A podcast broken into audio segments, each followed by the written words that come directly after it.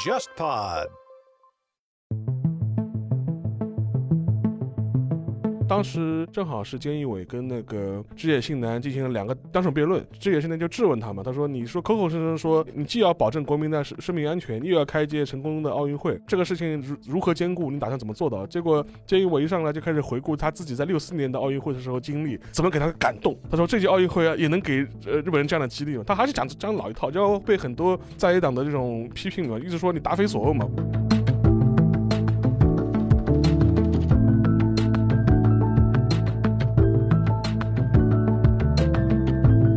的确，日本普通老百姓是搞不清楚那个两岸关系问题的，所以说经常会踩一些雷啊，踩一些坑啊。就原来我们媒体不发达，互联网不发达的时候，我们传统媒体也不会去刻意放大人家那一块，因为觉得说哦，人家也有自己的一些情况。但现在因为互联网这个事情啊，人人都是记者，人人都是评论员，人人都能做一条 B 站视频上去骂一通嘛，然后倒逼着我们这边的传统媒体要跟进嘛。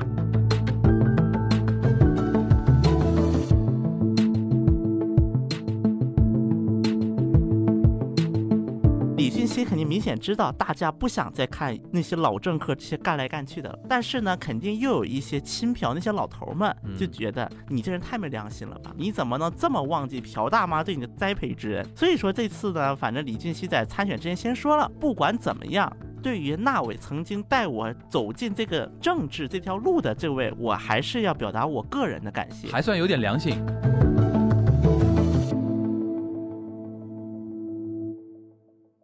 大家好，我是樊玉茹，大家好，我是安青。大家好，我是陈小星。欢迎收听本周的东亚观察局啊。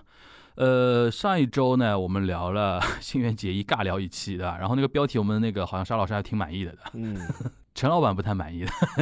陈老板大概喜欢新垣结衣的意思的，对大概这个是大概是这个意思。然后那天标题一定下来之后，陈老板说标题震怒， 然后沙老师说标题狂喜。 反正那期那个八卦难得跟大家聊一聊啊，然后今天我们又来到一期，也是闲聊日韩两国最近发生的一些热点话题呗。对吧？我们那个还是先从，要不先从日本开始呗。那个那天那个有一位日本奥组委的官员，反正是死了，但现在有很多说法嘛。那个要不先让那个沙老师跟我们来稍微科普时间，说一下到底发生什么事儿了。他其实是日本奥委会的官员，嗯然后他是负责那个会计部门的，嗯，财务部长吧算财吧。财务部长。他的话是在日本的地铁，等于是跳轨自杀的。嗯，而且他自杀的那个时间点还算是早上的，就是等于是早高峰。嗯早高峰时期。呃，其实如果你在日本待过的话，就有可能会碰到过类似的这种人身事呃，故。我这个碰太多了，就早上去上学，然后比如山手线、中央线，呃，地铁还相对少一些，嗯，因为地铁毕竟封闭对性对也对是啊大对的。对，那个 JR 特别多嘛，对因为是轻轨嘛，哎你等着等着对吧，车不来，然后噔噔噔噔，人心结果，人身事故，人身事故，你好，都又有人多半跳是轨了，好吧？然后一搞搞半天，然后针对这种事情嘛，还有很多传闻嘛，比如说什么倒过来赔铁道公司对铁道公司钱钱什么的，嘛就经常很多那种说法嘛，对吧？反正那天那个事情，国内大概有点大惊小怪了，对吧？但是可能在我看来是在日本非常多嘛，一年大概发生很多次的那种。对，然后因为就就跟前面那个樊宇讲的，在日本的话，跳轨自杀这种行为相对来说 JR 线多一点，因为它站台相对来说比较开放，而且很多你看一些日本的一些推理小说啊，或者是相关电影、影视作品的话，经常它还会设计这种伪装跳轨自杀的事件，嗯，这实际上是被人家推下去对的。对对对对，所以说这种情况蛮多的。地铁相对少一点，而且从一八年开始，东京地铁就开始在它的一些相关的一些站点加装那个屏蔽门，就跟我们那个上海上海地地铁铁一样嗯一样的，它就加装屏蔽门，也是防止这种意外啊或者人身事故这所种以情地况。铁少很多。少很多。嗯这个事情出了之后，其实日本的新闻中午的时候，就是确定的新闻就开始爆出来了。嗯然后最早报的也是日本的一些周刊媒体、嗯或者一些小报，是吧？把他身份也把他给揭示出来了因为。他死的那个 timing 实在太敏感。，对，然后因为这个事情正好也是在东京奥运会举办前夕嘛，而且实际上面，呃，无论是 IOC 还是是日本政府，都是头铁一就一定要咬着牙一定要办下去。嗯，而且最近一段时间正好是日本国会那个休会期前，这个事情发生的时候，大概离他休会大概也就半个月的时间，嗯嗯嗯所以说正好当时我们录音前两天，刚好正好是菅义伟跟那个志野信男进行了两个两个党手的会谈啊，党党首首会辩论。党首辩论，嗯也是一个比较重头戏的一点。然后这次辩论的话也是火星四溅的，对然后就对喷，而且喷到后面就是说，菅义伟还说了很多失态的话，就比如说志野现在就质问他嘛，他说你说口口声声说你既要保证国民的生生命安全，又要开一届成功的奥运会，这个事情如如何兼顾？你打算怎么做到？结果菅义伟一上来就开始回顾他自己在六四年的奥运会的时候经历。回忆说，当年六四年奥运会的时候，怎么给他感动，我的妈呀， 真的水平一塌糊涂就是让他能够就是呃获得了什么日本呃什么复兴的这种动力。 啊！他说这届奥运会啊，也能给呃日本人这样的激励嘛？他还是讲讲老一套，然后被很多在野党的这种批评嘛，一直说你答非所问嘛。我问你是这个问题，你跟我什么忆苦思甜讲，当 当你年还是呃啊不如现场放什么呃那个三 D 幕的夕阳来对的， 电影放一放，大家都能感受到的。他说这个事情，然后还得出现一些插曲，也有可能是被呃当时这个辩论的环境逼迫的太紧张，然后菅义伟就口误嘛，把我们中国台湾地区也并列成国家嘛，他是把澳洲、新西兰，然后中国台湾就一起对对对来讲讲疫情的时候，讲疫情的时候说对面是向国他家就，嗯，他说这三个地方也是高度限制人身权利，嗯意思是为了要防疫。结果姑且说他是口误，那个沙老师先讲，然后我来那个试着跟大家分析一下后面的事情啊。呃，姑且说他是口误。然后这个事情后来我们那个外交部也是第一时间做了第一时反间应严正指出嘛，呃严正指是吧出嘛。然后今天我看到的新闻是那个加藤正信，就是他那个官方长官官。方长官在发布会上也是做了澄清，哦对意思说我们还是遵守那个一九七二年以来中日联邦合公交报，联合公报的相关的精神，跟中国台湾地区只是维持非政府层面的这种然后把台湾就定义关明系确定义为地域嘛，所以说这这当然这是个插曲，但是你也可以想象当时那个高压嘛，呃高压就是他高压这种环他境。压力真的蛮大的。但是呢，在这种情况之下，又出了呃，之前又出了这个自杀的事情，而且他的身份又很敏感，又是奥委会的呃比较重要的官僚，嗯同时他又是在会计部，是一个很敏感的这样一个跟钱有关，跟钱有关然后。我记得上次我们正好聊到，就是说万一不办的话要赔多少钱这种事情，而且所以所这以一说次很容易被人联想。对，而且这一次的话，就说是因为延期的原因，造成了很多那个那个资金的追加嘛。对对对，这笔钱谁出？这个窟窿谁来填？对，呃，之前曾经是把那个事情推给那个东京都嘛，意思说东京都来填这个窟窿。这小石百合子也不是不情不愿讲一些很阴很阴损的话阴阳阴阳阳怪气气的话，话阴阳怪气的话。他说这个事情是全日本的事情对吧？怎么能让让老东京娘出钱可不行。怎么让东京就一一个人来填呢？嗯，所以这个事情其实也是悬而未决的，而且这一年来，就是说是东京都为了应付这个延期的奥运会，呃，就是意外的开支已经非常多了。就比如说我们之前也提提到过奥运村。它这样一个设施，因为它本来是要做商业开发的，嗯你延期一年之后，这些随之而来的一些滞纳金啊，或者随之而来的一些赔付啊，嗯其实情况会非常多。所以说，在这个情况之下，又是这么一个关键的位置上的人自杀，你也可以想象，就是东京奥运会的前景吧。呃，从这个角度来说，我觉得也能看出现在日本政府或者东京方面，他面对一个进退维谷的这样一种状态，就是办也不是，不办也不是。嗯，而且世界还有一个问题啊，就是说是之前好像我好像也提到过，就是说他之前为了那个通过东京奥运会拉动全日本的呃复兴，或者是全日本的经济上的繁荣，嗯他当时还想出了一个非常。呃，精妙的设计，他就是在全日本找了很多地方的这种县市，嗯就是你这个县市负责某个国家代表队。但现在问题是，很多这种县市都在现在在在抱啊怨，都在防疫，不是，一个是都在防疫， 嗯第二个是抱怨。他说：“你这些运动员到现在为止也不跟我说他们来不来，什么时候来，我们到底是准备还是啊不准备？。嗯，这个相关的一些成本的开支，到底谁来负担这个事情对？对对，而且现在我们看到的唯一的一个呃代表队，就是到东京的是那个澳洲的女子垒球代表队，嗯，她呃对五月底的时候就已经到东京了，而且一到东京就被拉去，就是说是封闭式的这种训练啊或者是居住。但很吊诡的是，最近的新闻，澳洲的男子棒球队宣布退出那个奥运会，他也不叫退出奥运会，他就不参加奥运的预选赛了。嗯嗯嗯，本来最早的时候是我们就是中国国家队的男男子棒球队，他宣布退出那个预选赛，嗯在美洲办的，然后是中国台湾也退出了。嗯现在澳洲也退出了，嗯，那就变成这整个一个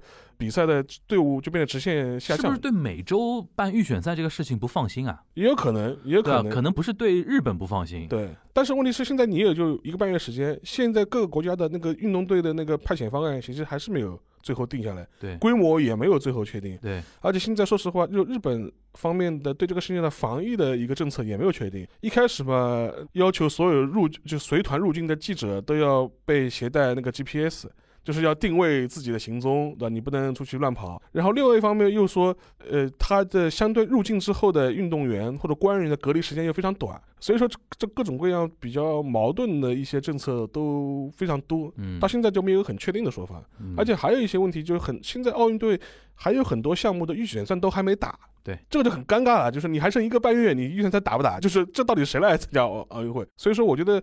呃，未知数和变数还是会非今年常太多，乱了啊，非常非非非常多的。太乱了。所以监狱我们他现在呃之前在那个党首辩论的时候，唯一的一个策略就是把所有的事情都推到疫苗，意思说我们打只要我们只要打了疫苗，一切都会好起来的。嗯，然后就拍着胸脯说要在十一月呃完成十月下到十一月是好啊，像到到十一月，然后就是让普通人都能打上疫苗。但这个说法是，说实话，就是如果你从去年开始看菅义伟的一系列承诺的话，就你跳票的多，但基本上没有一个是兑现的，对吧？你十一月份你还你还信吗？对吧？嗯，这我觉得这也是一个很大的一个未知数吧，一个变数。所以说，我觉得奥运的还还是属于一一个一地鸡毛的状态。对。讲到奥运，我想问一下徐小新，那个现在韩国国内奥运备战的情况有有新的消息出不来？是，说为了主导不去嘛？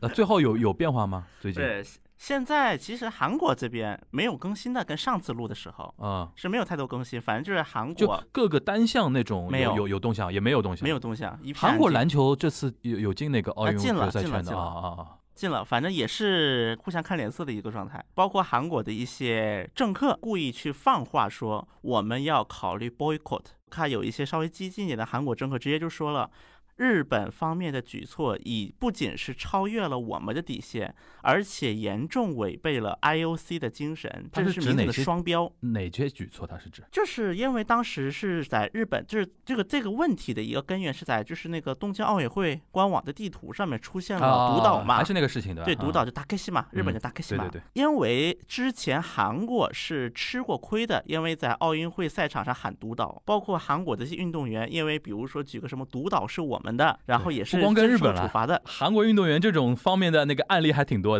啊，被处罚了。 对对对，所以到最后，就是大韩体育会就出过文件的，说严禁就运动员就不要在做那种政治宣传的东西的。对，就是虽然我知道大家都觉得很冤，但是就嗯不要提了。就包括就是在平昌冬奥会这种活动上，就是它有一个就是那个半岛旗，当时就是朝韩共同入场那个半岛旗，半岛旗上是没有独岛的，只有卫领岛，就是独岛旁为什边那么个大半岛岛。旗上是没有？就避免争议的意思对啊。就是不会标出来，当然对外的理由是太小了，这个岛太小了，地图上标啊不出就来是。比例尺上显示不出来解。释不出来，对，独岛到底多大？独岛总面积十八万七千平方米，那很大啊不是，但是这个是包括周边海域在内哦的。哦哦哦，它是分两个岛，一个东岛，一个对西对岛，对对然后对对东岛和西岛周边有一些暗礁之类的。对对对那么这个加起来十八万平方米，独岛的话，之前是因为目前事实的一个情况是，韩方有控制嘛海警，对，在海警在那个独岛嘛，那么有一个海警部队，然后之前还有一栋房子来的，所以一直以来韩国方面对于独岛就是很长一段时间一个策略就是说，我们不跟日本玩，就是我们不信日本那一套。但是后来嘛，一方面也是日本方面的一个就是主张可能是越来越越来越大胆了吧，另外一个当时就是李明博时任韩国总统，也确实存在着一种想逆转国内政治的一种动机，确实也是存在的。对啊，那个时候李明博的支持率是开始出现一个下滑了。所以说他就要靠登岛来扭转一下自己的身世，对吧？对，而且这个有一定程度上也是达到了它的是有目的作，用，是有作用的。对达到那个了那目个的事情让日本国内就是一开始对李明博观瞻还挺好的。因为李明博出生于日本嘛。，对对对对对。主要是李哎，明那博。嗯那我再问一个细一，点的，就是听下来，就官方对于奥运会的表态没有更多，对吧？然后韩国运动员那种知名运动员有没有那种，比如说他们在他们自己的脸书啊、推特上面说一些关于奥运会的那种言论？也没有。因为最近发生一个事情，就是那个大阪直美 呃，退对那个他法网他嘛那，抑郁抑郁症嘛，抑郁症抑嘛，郁对吧？然后那个还有一些日本国内的一些运动员开始放炮了，就觉得说，不过现役的运动员基本上都没怎么说。退休的那个 退役的一些知名运动员开始放炮，说觉得从运动员的角度不应该办啊，然后什么什么。韩国有这种现象吗？因为韩国首先，它这个韩国国家队会对于这些运动员有约们束的 SNS 是有一个啊，约束的，首 OK 先，而且目前来看，至少到目前，韩国官方整体的一个立场就是对外表态出来的嗯，还是说要参赛的。那么像之前的话，大韩体育会也提出过一个目标，十个金牌前十，这次比如说十个金牌，比如说东京奥运会如果办的话，今年哪些韩国运动员就是说很受韩国国内的瞩目的，就不一定是金牌啊，说不定比如说是能创造什么新的成绩啊，或者说运动明星啊那种，现在有吗？那么像韩，因为韩国首先有几个项目是韩国一直捞金牌捞的比较狠的，射箭一个射箭、跆拳道、柔道对等等的这些项目。然后因为男足连续九哎，届，孙兴敏来吗？孙兴目前还没出来，啊，名单还没出来，哦孙兴敏如果踢的话，还蛮但有问意题思孙的兴敏他现在是不是已经不用服兵役了呀？对，已经不用服了，所以他干他来干嘛？为国争光呀。帮别人服兵。韩国网络上有一个词，嗯嗯，合法的免兵役指导师，韩国有这个网络梗，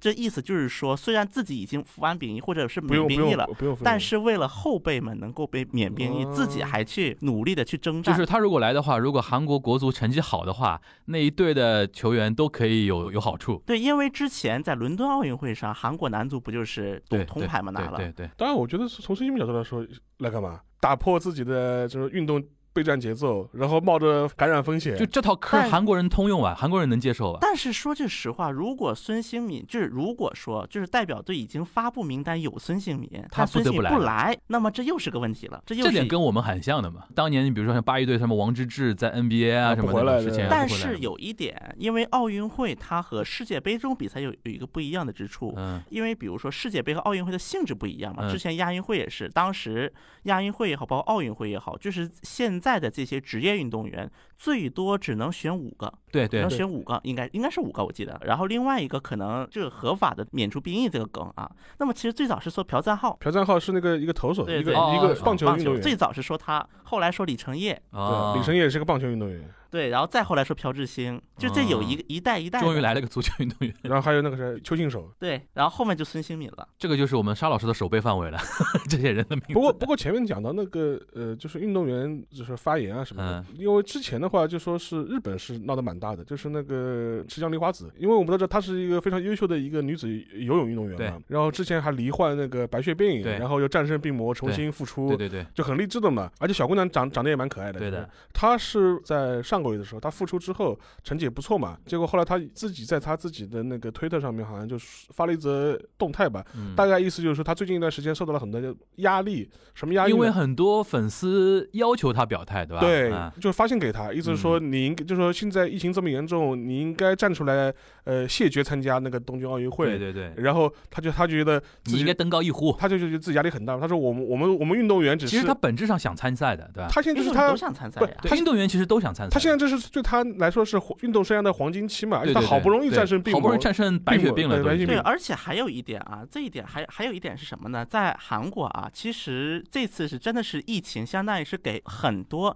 一直以来看不上日本呐、或者看不上奥运会运动这个一个机会了，相当于是，因为在此前其实很多次比赛也出现过抵制的一个说法。包括在日本的一些比赛呀，甚至是在中国的一些比赛等等各种各样的原因，一直在韩国是有人主张要抵制比赛，只是它一直没成一个气候，因为在韩国这整个社会的一个公众的一个舆论当中，这个运动员的努力是更加重要，这是得到一个一致的，对啊在韩国是。然后，但是今年第一个是疫情的原因，第二个呢，韩国这边还有一个原因，就本来就是辐射。那么在韩国，就是在海水这个辐射这个事情之后啊，其实韩国就做了一个很伤害性不高但侮辱性极强的一个事情，韩国运动员的饭不在你们选手村吃了，就是自己在就是在选手食材村附近包一个酒店。怎么恶心你怎么来呗。然后呢，我们这些食材食材料我全从韩国运过来，对，包括还有一点，为什么韩国人到现在，即便是这么这次首第一次啊，应该是就是抵制的舆论如此高的情况，不敢轻易做决定，因为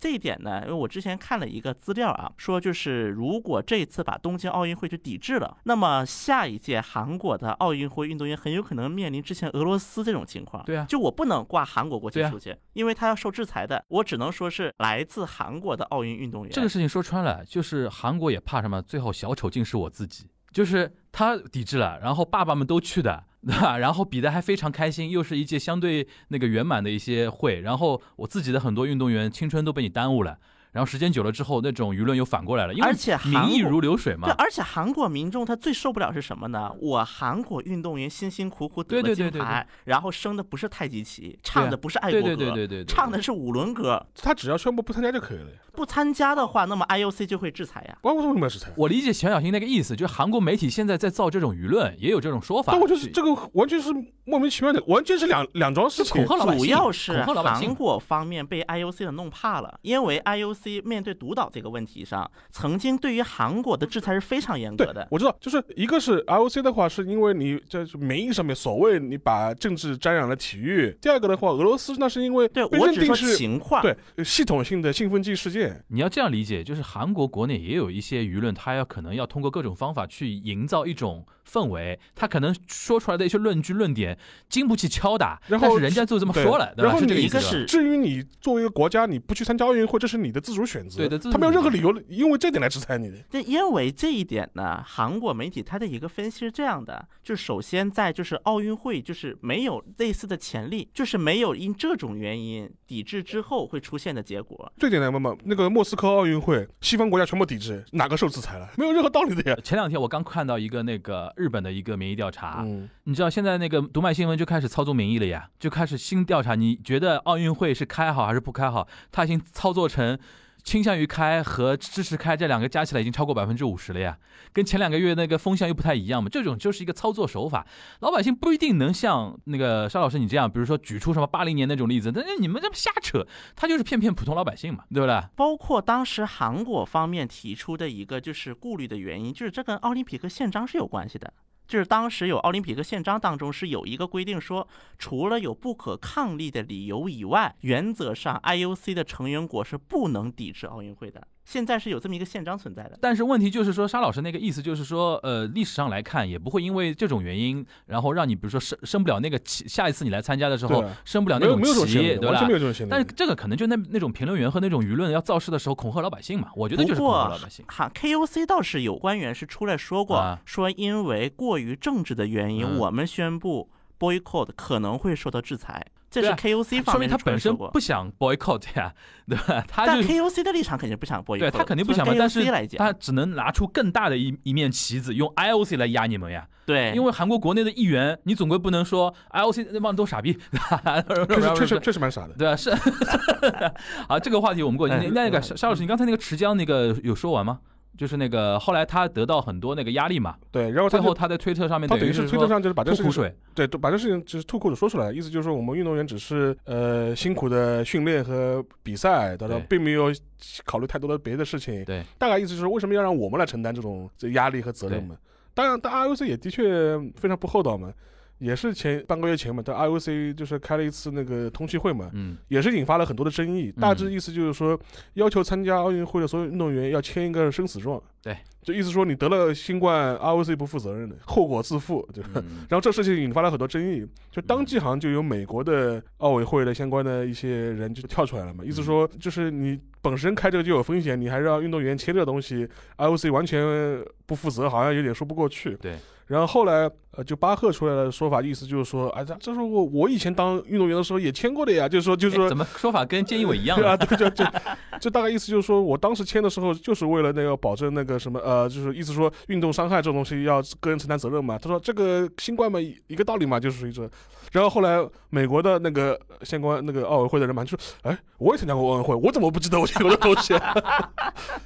哎呀，呃然后这但是当然从 IOC 角度来说，他就是不想背这个责任嘛，肯定嗯是。但是从感情上来说，确实让人感觉非常不舒服。就是、嗯，就首先我想先那个让沙沙老师来来讲一下那个关于自杀那个事儿啊，就是可能很多人会觉得说我们怎么会对这个部长那个自杀相对有点轻描淡写嘛？因为说老实话，我跟沙老师就是关注日本那么多时间，官员自杀毫不好意外哦很多的，很多很多毫不意外的。你像最高能到那种内阁大臣自杀嘛？当年安倍第一次那个内阁的时候，上吊有那个农农林水能产能大上臣上上吊大臣啊上吊啊，对啊，再加上前段时间第二次他那个安倍政权的时候，不是有那个什么大阪，我们聊过嘛，就大阪地方那个财务局。涉及他的丑闻嘛？对吧，啊涉及他丑闻，然后、呃、自杀，然后，然后那天那个我记得谁那个有有朋友问我说，他说你怎么看这个自杀？我说估计就是关于钱这一块儿，他受夹板气嘛，我上海人叫啊嘎白气，对上面的压力和下面的压力都给到他这边，然后他最他夹在中间，又不能甩锅，又甩不了锅啊，而且日本人的那种美学就是觉得说我死了这个事情就到此到为此止结束到了此为止了。对吧？所以说他会觉得说人人生 game over 就直接这样，可这怎能么感觉跟韩国左派的逻辑这么像啊？就是左这派那这些这政这客多多少少受点影响吧，对吧？多多少少受点影响，所以说这个事情国内的舆论搞得好像还很热闹的，但其实在日本。都没怎么引起讨论过。我说讨论就是说媒体在讨论嘛，没有形成很多，比如说党首辩论里面就没有出现这种议题嘛，对吧？因为这个事情就扯不清楚了，对吧？毕竟是一个个人生命的一个事情。还有一个就是刚才那个沙老师说到那个关于那个菅义伟是不是口误那个事儿，这个事儿好玩在好玩在哪里呢？就是我想到我当年在那个日本留学的时候啊，我先说一个背景啊，这个事情要两说，就是我个人倾向于是说认为，因为结合我对日本的一些情况的了解。菅义伟应该是口误，为什么呢？就要这个事情要两说。说急了，对，因为那句话是很难表述的啊，就是如果在辩论的场合，大家那个电光火石的时候，他把澳大利亚跟新西兰跟中国台湾并在一起，除非你每一次说到这个地方的时候，就把这三个地方都说一遍，不然的话，他很可能用三国三国就三国嘛，就语言里面把这个带掉了。但是呢，这个场合呢，因为那天那个新闻出来之后呢，我就跟很多朋友说，我说这个应该不是他的官方表达，首先这是一个党首辩论的一个场对合，电光火石之间可能嘴快了，这是一方面。啊，我那个朋友不相信，他说这这种国会殿堂说出一句话，一个唾沫一个钉子，就是这样。我说如果他是首先 h e l m 类似像国情咨文是有演讲稿子的，他一字一句把台湾叫做国家，那个事情大了严重大了那就是官方的一一个说法了对。对对这个跟那个国情咨文那种是不太一样的，对吧？所以说第二天马上，你刚才那个邵老师说加藤正信，他马上作为一个官方长官，就是官方长官就是内阁发言人嘛，擦屁股来了，呃擦屁股，就是用一个正规的说法，是因为他是在记者发布会上说的，说啊台湾是地狱，其实就是来证明说那个呃菅义伟他是口误嘛，但是菅义伟不可能出来谢罪的嘛，这个这个事情那口误当反然正就当口误当。然了，还是要说一句的，这嗯现在嘛，就是日就是日本嘛，也跟着美国，小动作是很多的。小动作很小多，动作所以说很多引起我们这边很敏感嘛，对对吧对？我们稍微有点风吹草动。还有一个呢，这个事情我想到那个，就是首先跟大家说啊，因为大家平时不太了解日本的媒体啊，或者说大家平时那个日本社会，大家平时聊天啊什么的，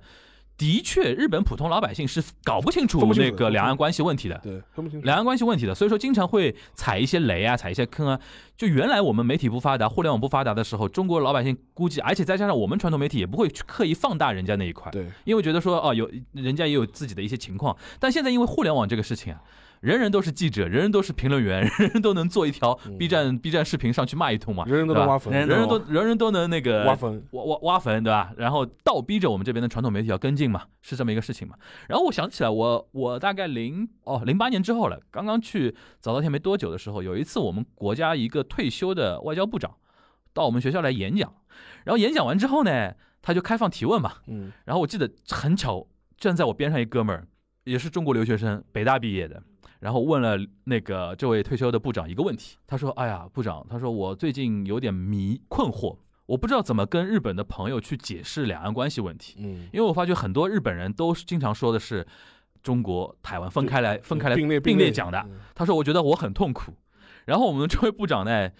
他也没有回答他你应该怎么来说这个话题，他直接就说北大的学生我觉得不应该有这种困惑。哎，这个话题就结束过去了。对，就是他，其实他其实他也知道解释不清楚，这需要相当长的一个时间，用我们非常大的一个精力去把人家的那种思路里边纠正就过来是。就是那个好好学习最高精神，提升国际传播力。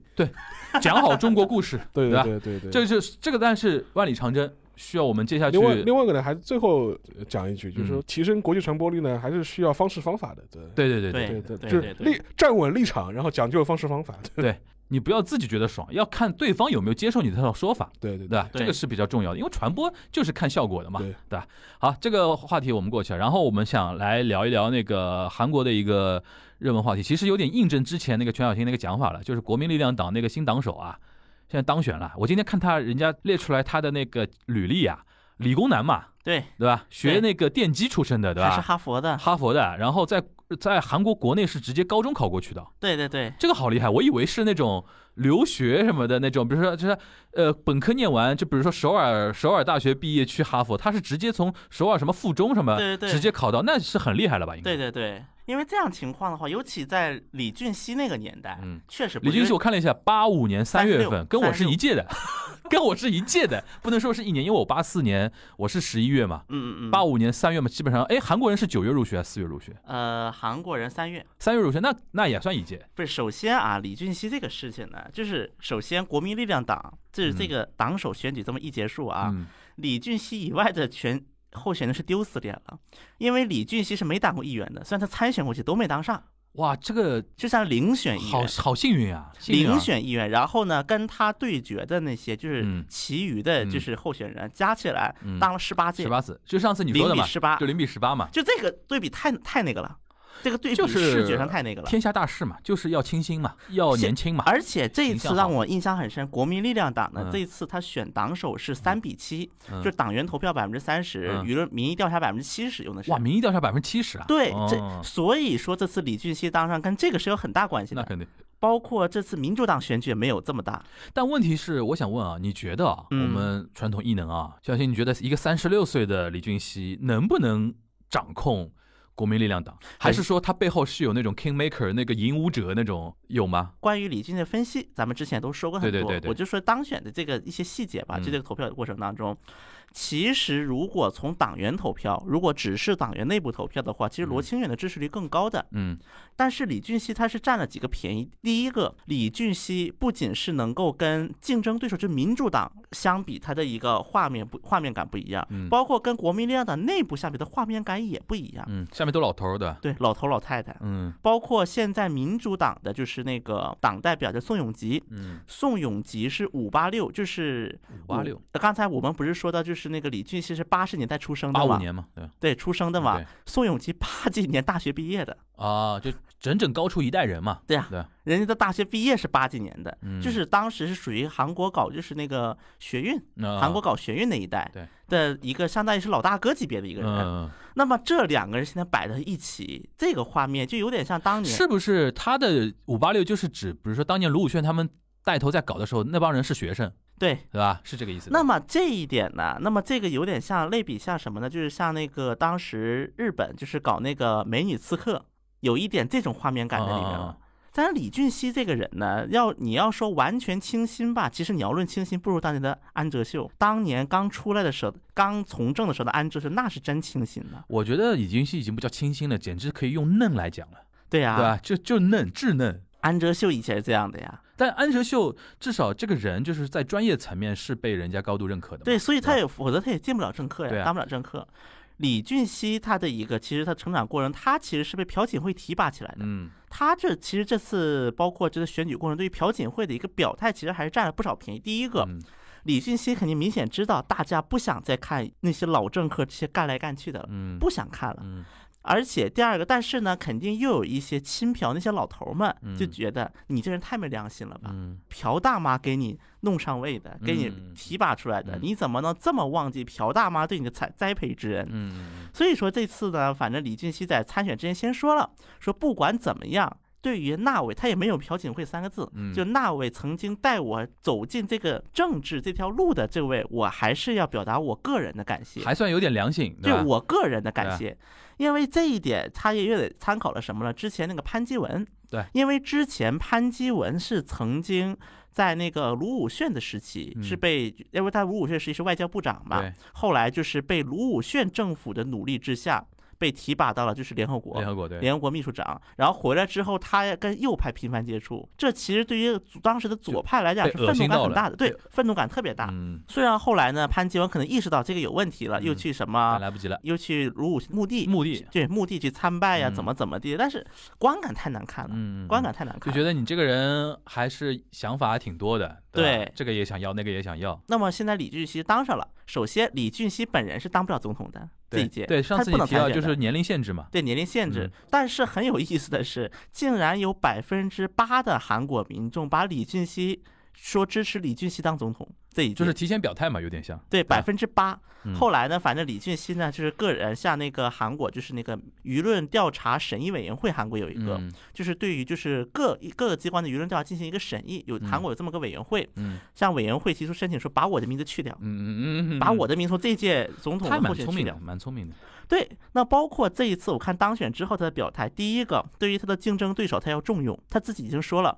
什么罗清源呐、朱浩荣啊、哦那些重臣，我要重用。第二个，我就是当完总统，我第一个我要去找安哲秀，因为当完那哎不是不个是代当表，对代表党代当表，选之后第一个找安哲秀对，对对，因为在安哲就是在这个党首选举之前，嗯安哲秀所在的国民之党是已经内部有了一个一致了，嗯我们要并党，要并我到国民力量去了。但是谁并谁还是对等的并，这个没有结论，嗯，只是说有一个初步的一个对哎意向了，说我要并。国民力量党是什么颜色的？国民力量党是红色、红色的。那个国民之党呢？橙色，橙色，就是红并橙对，还但是橙并红？对，或者是橙红一比一比一，一，啊新办一个党。 OK，那么当然，这个后来因为党首选举嗯是一直是有一个停滞的。嗯那么包括他还说说尹锡悦，他也嗯是说，不管怎么样，如果尹锡悦要来，我们肯定不能给他设障碍，我愿意做党内的引路人，让尹锡悦进来。哇，哎，然这个后这个小伙子还蛮那个啊，然后感哦对于觉上洪还准蛮标，蛮会做政治的。包括说，就是说洪准，因为洪准标在这个党首选举前段时间宣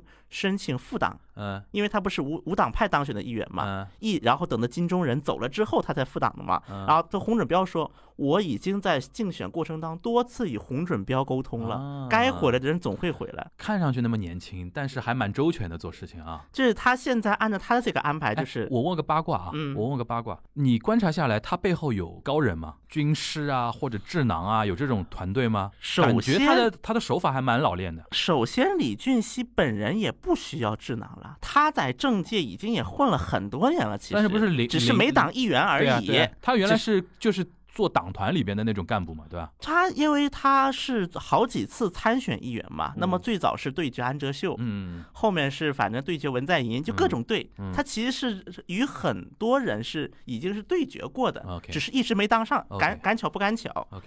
但我我个人对于这个李李俊俊熙熙的一个观察啊，李俊熙虽然当上党首了。嗯，但李俊熙在党内是没有一个明显的亲信的，对啊，我就在这想，是很危险的一个问题。没有没有自己的团队核心幕僚，这种蛮麻烦的。这核心幕僚倒不是大事，在韩国的政不，党，我指的是有有，比如说有自己的派嗯别派别嘛。对，那么照理这说是一个代代很表危一险定的是问代题。表一个非常大的派别嘛，他现在等于是孤木难难支的那种对，感觉。真的是孤木难支，而且相当于是韩国的年轻男性把李俊熙推上去了。哎，有点像 Change 吧，就木村拓哉那个版本的，嗯， 就是木村拓哉那个版本的 Change 是什么呢？就是首相人气低，首相然后那个木村拓哉演的那个小学老师，他的爸爸是议员嘛，对，嗯然后他的哥哥是议员秘书嘛，两个人是因为车祸还是什么飞机失事啊什么的去世了，然后临时要把他拉去选那个他爸爸那个议员，选完之后呢，正好碰上那个时候的日本首相内阁首相呢，就是人气极低一塌糊涂，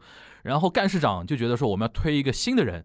就是推一个 fresh 的一个人，然后就一看。就木村对吧，卖相又好，每天 style 又好，对吧？然后又很多那种国会女记者非常喜欢他，然后整个舆论都蛮喜欢他。哎，那你上啊，那种感觉，李军熙有点这种感觉吧，就是党内毫无根基。说毫无根基也倒算不上零根基，因为当年他是跟着那个刘承敏，对，嗯，有有刘承敏的，最早也是是一个经济专家，最早是亲朴的，后来跟朴槿惠决裂了。嗯，然后朴槿惠当时当总统的时候，还在那个国务会议上公开说，我们不能容忍这种背叛的政治。但是这种人可能，比如说你是后期会那投奔到李俊李俊熙李俊熙的身边吗？是这样的，因为当时他是跟刘承敏一起出来的，就但刘承敏带着李俊熙，就刘承敏挖掘了李俊熙这我么一个懂人。呀，就是说现在因为徒弟上位了嘛，对这师傅会不会倒过来，就是说去奔奔徒弟这肯边？定会，肯定会的啊但是。刘刘承敏在一些就是右派支持者当中，他的形象并不是很好，因为他当带头背叛嘛，嗯啊那我觉多得难看呐！那 我觉得李俊熙蛮难弄的这个事情。对，其实李只是，但是李俊熙有几个有利的点，就第一个，首尔市长选举，嗯对真的是给李俊加分了，对，因为当时李俊熙是吴世勋就是阵竞选阵营的宣传宣传的头儿。那么当时李俊熙愣是让吴世勋获得了二十岁和三十岁这新媒体层的一个支嗯持，哎而且把他抬到了首尔市长。那我问一下，年轻人支持李俊熙的点是什么？就纯粹是因为你年轻，还是说他有一些呃性格上，或者说一些面相上的一些，比如说呃，就是让人年轻人比较能接纳的一些点？那么第一个是世韩国的一个世代的一个分裂，就是大家就觉得你五八年六轻年轻人支持年轻人，对吧？你五八六时代，你把这个社会的红利都拿走了，嗯然后天天逼着我们去牺牲。对对对，包括韩国现在就是民主党它的一个很现在很多政策就是注注重分配嘛，就比如说我发钱，嗯然后有些年轻人就有一个反，就是一种反对的心态，觉得我凭什么我出钱给你们老人？嗯凭什么嗯把我的钱？我本来已经活得够不容易了。嗯就是年轻人的一个生活环境变差，这是最主要的一个原因。因为李俊熙的一个思想的一个最大的根就是完全的公平竞争，嗯就是说不管你是年轻的、年老的，我们都在一个台阶上。嗯然后这是一方面，另外一个就是还上次也说到了一些二十二岁的男性哦对于对女对权的对一对个对反对弹对，对对于女权的一个对反对弹。对那么这个提就的本来市年长，轻的男性选民支持左派的是比较多一点的，对后来是因为那个那个女权都是集中在左边的，对然后呢，那些作为一个反动的一个调整，对，然后男性都年轻男性都跑到那个右右派那边这去了。本来呢，大家一看右派，这都是老头子，不对太敢选。终于有个能下得这，了这终于手有的个了下得了 手的，是对确实这么一个原因。 啊、那哎，那你觉得他的一个学历背景什么的，在哎这种，比如说像哈佛这种直接，比如说天才嗯理工男，然后还考到哈佛毕业这种人的那种学历背景，在韩国政坛是像是受欢迎的吗？还是说是受是受欢欢迎迎的的，对吧？OK，，对哈佛，而且李俊熙他确实在一些讨论，嗯就比如说电脑子视很的一个清楚政论节目上面，脑子很清比楚。如说跟一些关于女权呐、一些嗯嗯议题进行讨论的时候，嗯确实有很多人觉得李俊熙讨论这个口才是真好，啊，那因为一些右派有意觉思得我们输给左派，因为我们口才不如左派，啊，我们这张嘴不右行。派终于来了个能言善辩的啦，对吧？对，而且年轻，啊观感好看， OK，所以这李俊熙这个情况，当然李俊熙这个情况，然后例外肯定是例外，对遴选重臣，对对对，遴选重臣，这个在韩国历史上第一韩大国在野党第一次出现，韩国总统是四十岁才能选的，对四十周那岁，个国民力量党的党代表要当几年？基本上我们可以认为他的第一个任期是得看到他的下一次选举，基本呃上就这明个年，嗯就明年。对，基本上两年吧，就如果右派总统选举选得好的话，他应该还能当下去。对。夏老师，你觉得李俊熙 N 年之后会不会是一个韩国总统的有力竞争者？没有，我我我听下来，我觉得像他这种嗯，看似像金童一样的这种嗯人物，但是现在在我流们星吗？不是，但是现在在我们这种这样一个政治环境或者舆论环境，我觉嗯得就分分钟等着人设崩塌。哦，对，高楼起得也快，塌得也快，啊对吧啊而而且且而且你给我看那张照片嘛，就我嗯这张脸一看就是一张人设崩塌的脸，我们开始看面相了，已经不是你你你们你你们自己去看呀，你有们一这点，个有一点，这个话我没说出来而已。对啊，你因为他李俊熙是国民力量党最著名的少壮派几个少壮派之一。嗯嗯嗯嗯嗯那么少壮派它有一个不好的地方呢，就是该说的话我说，不该说的话他也说。就嘴有点管不住的意思吗？对，因为他要表达自己，啊，因为这个是我听韩国的一些政客说的话啊嗯嗯，嗯听韩国就是政治圈内的人，他跟我说嗯，他说就是有些时候这些少壮派呢，就是比如说他就是非常猛烈的想去攻击一个对象，那么可能就是在表面上来看，对啊，就是这个政党是反先要对找到自己的对立面，然后抓眼球嘛。对，那么这个是在韩国的很多青年议员都出现这个问题，因为韩国整体来讲的一个政治圈还是保持比较克制的一个状态，啊，就不会对这个去发不表会去表态。过度的评论 OK，但是不很多的青年议员会以个人名义去表达一些不该发表的一些言论， OK，出现了这种现象比。较激进嘛，对吧？对，而且这些青年议员还想去带动整个党内去发这个声音啊，。绑架整个党的这个日本有先例。零九年民主党上台的时候，中日关系为什么民主党上台的时候反而被搞坏，就死在一个人手里，叫前原诚田司。神司嘛，那个零九年那个时候他是国土交通大臣，对吧？而且在零五年的时候，就比零九年民主党上台之前，在四年前，他做过一度做过民主党的党首，当时民主党还在野党啊。那个时候他才四十多，对吧？就马上犯一个什么错误，你知道吧？就是他有一天在那个国会拿出一份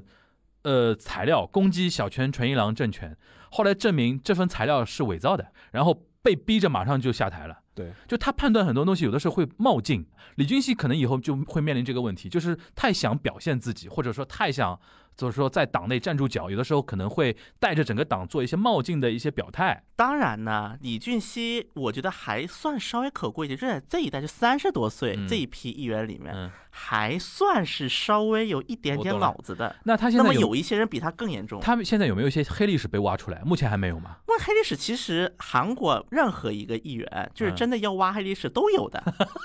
基本上都有。比如说嗯他跟朴槿惠，嗯，他跟朴槿惠的这些事嗯怎么就是来说，包括当年反文的时候，他也发过一些，就是啊虚假信也发过。对对当然，这些可能在目前在韩国还没开始发发酵，酵嘞。对，对还不是一个大问题对。当然呢，我我现在观察的一个点是什么呢？第一个，李俊熙的带领之下，国民力量党会就是在总总统选举会怎么过？嗯因为他现在这个意思就是洪准标也回来，嗯尹锡悦要来，我也给他指路，嗯，然后呢，金钟仁我也让他来。他反正现在开大门走大路呗，现在谁都不拒绝。嗯但是现在就是因为我今天看了一个，就是我这我现在看观察尹锡悦的新闻很有意思的。嗯，现在尹韩国媒体所有关于尹锡悦的新闻都是尹锡悦的亲信说什么什么，尹锡悦的朋友说什么什么，尹锡悦的周边人说什么什么，嗯就是到现在很长一段时间，尹锡悦自己是没有发声了。嗯包括在现在国民力量党党首选举呀、首尔市长选举呀、就这一些大的活动，嗯尹锡悦一句话不发。嗯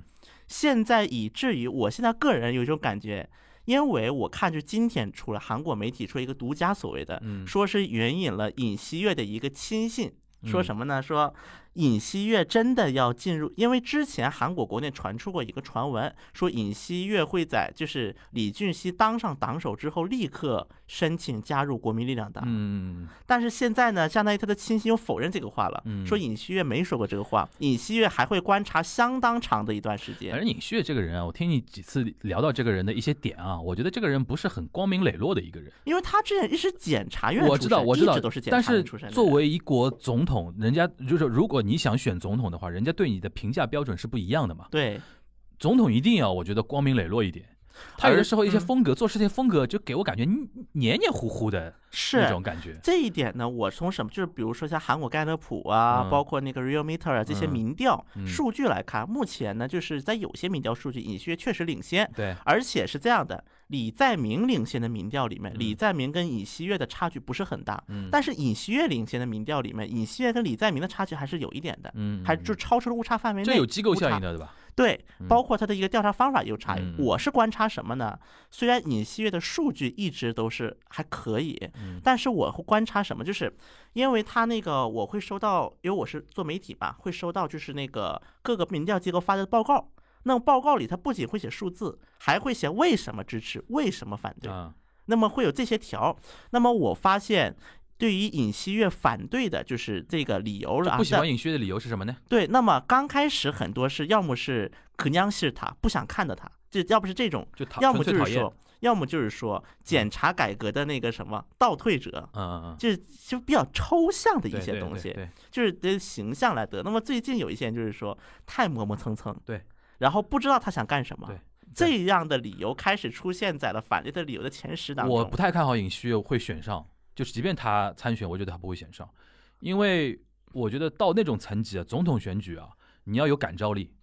你要给国民最大的感召力。因为现在总统选的不到一年了，明年三月份选举，所以说，我到觉现得在我尹我不锡知悦道还是他团队有没有跟他指出这一点啊。而且，我觉得一个人的性格到他这种年龄改是改不掉的啦，对对。吧？我觉得，所以说我不太看好。总但是总体来我说觉得尹锡悦真的就像斯嘎桑， 因为制度不一样，斯卡桑是不用靠国民来投票的，那倒是。党内投票就好了嘛但。是我觉得有点像，对，哎他两个人是蛮像的， 就妮子疙瘩，上上海人叫妮子疙瘩，你知道吧？哎呀，那么现在李俊熙的一个战略是很明显，嗯不管你是尹锡悦也好，洪准对标也罢，好的坏的，然后天天看，对，因为对于李旭呃李俊熙来说，他只要做好他的工作，对这一届选选得上选不上都不是他的锅，对对吧？你自己候选人嘛，对吧？对我又反正又不能选，对吧？我帮你们做好那个后面的 support 就好了，对最后骂骂也不会骂到我，反正 N 多年之后他自己再去试试看就好了，对对。吧？那么比如说，如果这一届，如嗯果这一届他李李俊熙成功带领国民力量党夺回政权，嗯那么只要说这个中再下一个五年嗯不会出太大的意外，嗯，再下一届那个总统选举，肯定会有他的。 很有可能会成为黑对，马。我觉得他现在首要目标，一方面就是 support 好那些潜在的候选人，对第二方面就培植自己的核心力量嘛。对他现对啊在一个最大的目标，应该就是重振国民力量党的对对对雄风，行，应该算是这么样的一呃个阶行行段。行，你讲到那个像 s c a s 啊，我又想到刚才那个沙老师说到了，就是菅义伟这种成长经历跟枝野信男啊，那不能比的。枝野信男人权律师 出身，这人家是一路嗯辩论打上来辩的论是上来吧？的，但但这些现在的问题是什么呢？就是太弱了，他还不是肉，就是很多人嗯批评他们，就是他缺乏国政常识，而且理想主义嘛，停留对在那就是个理想他层他面就。是他很多一些就是在一些政策面上面还显得有一些稚嫩的稚嫩，有些嗯有些太幼稚，就是属于这种嗯，对对实物操作能力有限。对。行，那我们来那个这两个大头我们聊完，聊完一些小的啊，就是稍微轻松轻松一点的。这这次那个关于那个版纳的大象那个事儿啊，版纳那个大象，沙老师你知道现在成为那个我们讲中国故事， 中国故事现在要靠动物给我们讲了，你知道？BBC 啊，CNN 啊，然后韩国我看到也有一些短有有短短评，对吧？有然有后日有本是连篇累牍在报 啊，日本人就是对这种新闻，因为因为日本整体社会还是相对太平一点的社会嘛，就有一些什么社会案件什么的，就比如说跳个楼啊，有个什么凶杀案，这个全国新闻有有的好帮帮你放了。你倒过来换个角度看，就是它真的没有什么太重大的一个社会议题性的一个，就是怎么怎么说呢，一个新闻一直出来。所以说，对于这种花边新闻啊，或者是那种轻松的新闻，日本人还蛮有那种热情的嘛。这两天我看那个什么 TBS 啊、富吉 t e l e v 啊，早上那种绝后帮 m 米，就是那种情报节目或者说那种资讯节目。都一条都是三三四分钟，甚至四五分钟，甚至有的到九分钟了，来讲那个这个事情。这个事情，那个 邵老师你，你有关注到吧？这个这个方面的这个情情况，就大象本身我们不谈，就是日本人为什么你觉得会那么关注我们的大象的事情？那其实这个就跟熊熊猫一样嘛，哎，讲到熊猫，我先说一个熊猫的花边啊。这这次大家知道上野 n 次动物园 对吧？全名是叫 n 次吧？上野 n 次动物园的熊猫就珍珍跟丽丽，丽丽是熊的嘛，然后珍珍是母的，然后他们现在有一个小孩子叫香香香，香 香香香大概四年前吧，四年前出生的嘛，对吧？然后今年那个前两天我们那个小吃百合子阿姨啊，就是开发布会的时候又笑嘻嘻，我一看到她笑嘻嘻就知道肯定是好事情，就是她还说，哎呀。她本来那个疫情的事情啊，不开心的事情，奥运会的事都说完了，然后记者都要撤了。她说啊啊，都もう一つなんですけれども，然后我就说要来了，要来了。然后他就说啊，还有一条消息刚刚从上野那边过来，我一听，哎呦，上野那肯定就是熊猫的事情熊猫了。他就说现在呢，那个大概三月份。呃，现在三月份确认了那个呃，珍珍跟丽丽有那个交尾的那个交配的行 为，嗯然后现在呢好像是有那个那个怀孕的迹象，但是呢，熊猫有一个比较特殊的一个点，它会有所谓叫隐匿性，就伪怀孕的一个呃程度。人也会有，对哎，真的真的会有，真的呀， 不，但是因为熊猫比较频繁，所以说呢对，他语带保留，他就说希望是真的怀孕。然后我一查，三月份，因为我查了一下，熊猫的那个怀孕期基本上是五个月。哎呦，我一查，我们 Ska 江今年可能真的是来运转哦。你想，他三月份熊猫养孩子跟他有关 系不，是？因为我那天在群里边有有人在群里边艾特我嘛，说那个你这熊猫这个事你怎么看？我说熊猫这个事本身没有什么太重大的意义，但是熊猫我在日本待那么多年，我有种感觉，熊猫尤其小熊猫出生啊，会给日本普通老百姓，尤其东京的普通老百姓带来一种某种。幸福感跟景气感，对对对对，是的他会觉得说啊，那那嘎那嘎いいニュースが入ってきた。对你知道最近这两天，因为大象的事情跟熊猫那个事情，日本现在互联网上有一种舆论，就是说，哎呀，关于人的话题没有一个好好新闻，对。关于动物的都是好事情，然嗯后对大家就觉得说 h o h e n d e m a s 对就是那种感觉。就是我那天算啊，三月份如果真的是怀上孕了，生出来的就是八月中下旬，嗯八月中下旬正好如果是奥运会如期举办的话，嗯，然后奥运会里边日本的选手表现还不错，对吧？嗯拿了比较多的金牌。八月中下旬，我们 Sky 家面临一个什么情况？就是日本奥运奥运的成绩不错，然后又生了一个小熊猫出来。在这种情况下，提前宣布解散议会， 会不会？你觉得会不会？呃，应该没没没没什么没那么关系顺利没对吧到第一个没那么顺利，第二个也没什么关系，我觉得。但是，就是日本人真的会有这种景气感跟那种莫名其妙的那种幸福感，会影响他们的一些而心且情吧我。印象中，本来香香是应该要还到中国来的。对，因为就是哎，就是跟你说因为疫，情我们对日本那个关系，就是中日关系，真的我们是给了最大程度的一个配合。嗯，好像因为道理照理说，好像要到还过来两岁三岁成年之后这是要是还要回来还到成都那个对对研究中对心嘛对。对但是我们是有特殊，跟日本是有特殊，因为日本人的确很喜欢熊猫。对，就像除了那个上野之外，你像那合个歌山，那个和歌山很有名的，就是那个 adventure 嘛，对吧？就是冒冒就动物乐园那个地方，好几头啊，什么彩冰啊，什么什么冰啊，一堆一堆名字里边搭带冰的那个。何歌生那个数目？呢，主要是因为我们二届干事长跟中国关系比对较，好，二届干事长的选区在何合歌歌山 山，，然后二届二届干事长跟中国关系比较友好所以，说有的时候人家说我们什么熊猫政治利用，这这就是政治利用，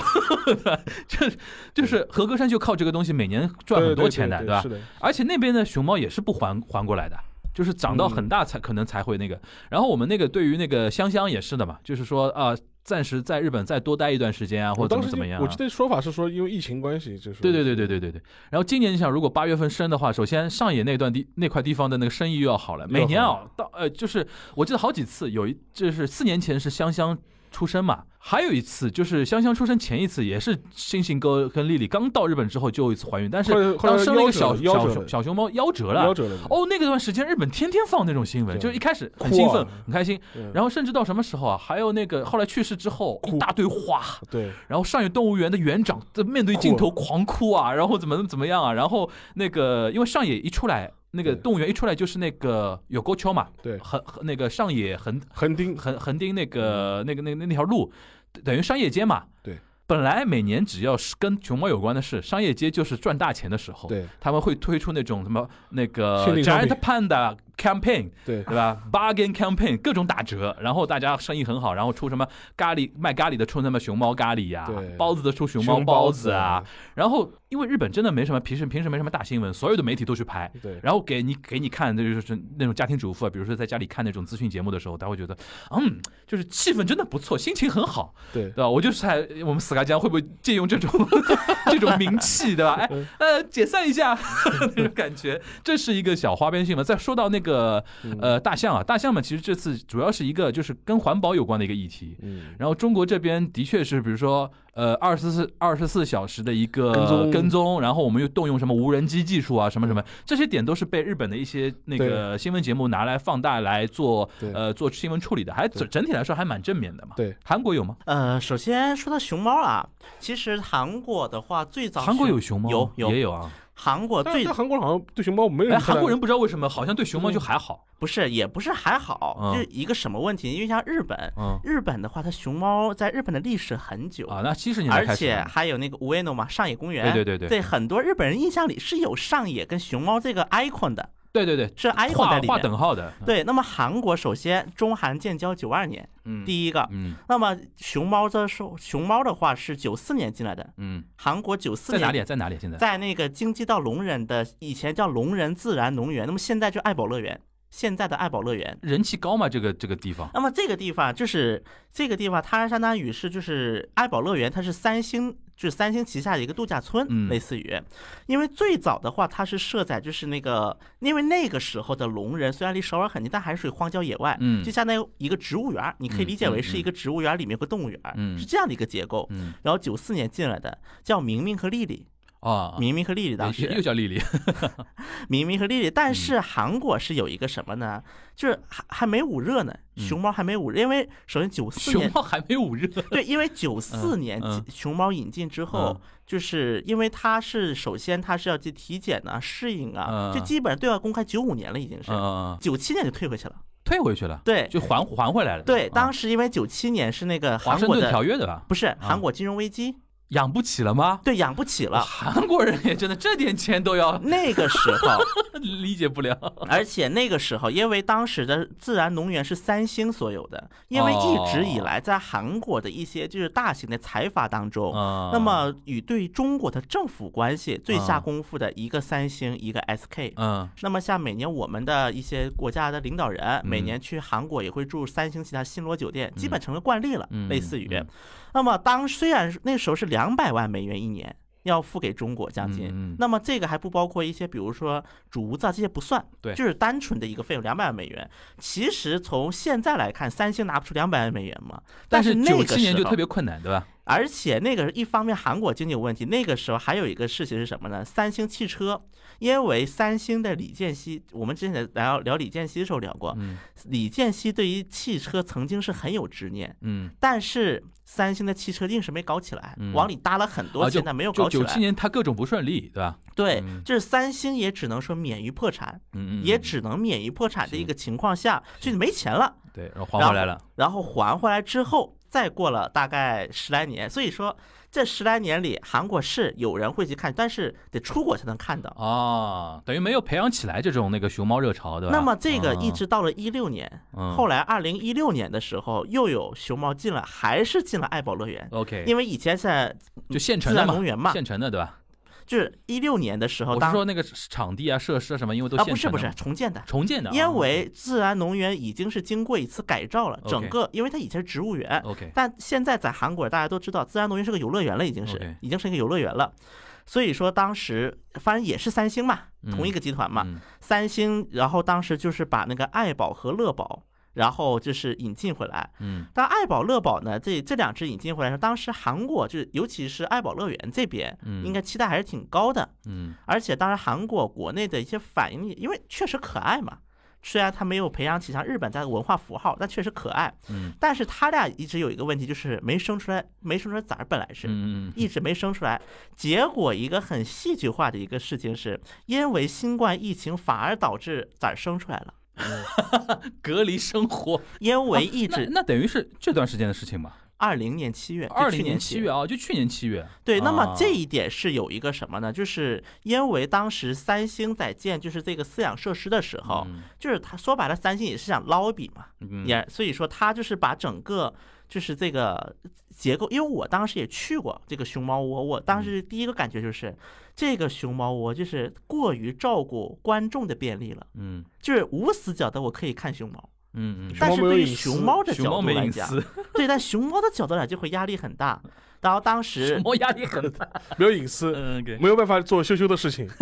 嗯继续继续继续。然后所以说呢，就是所以说当时，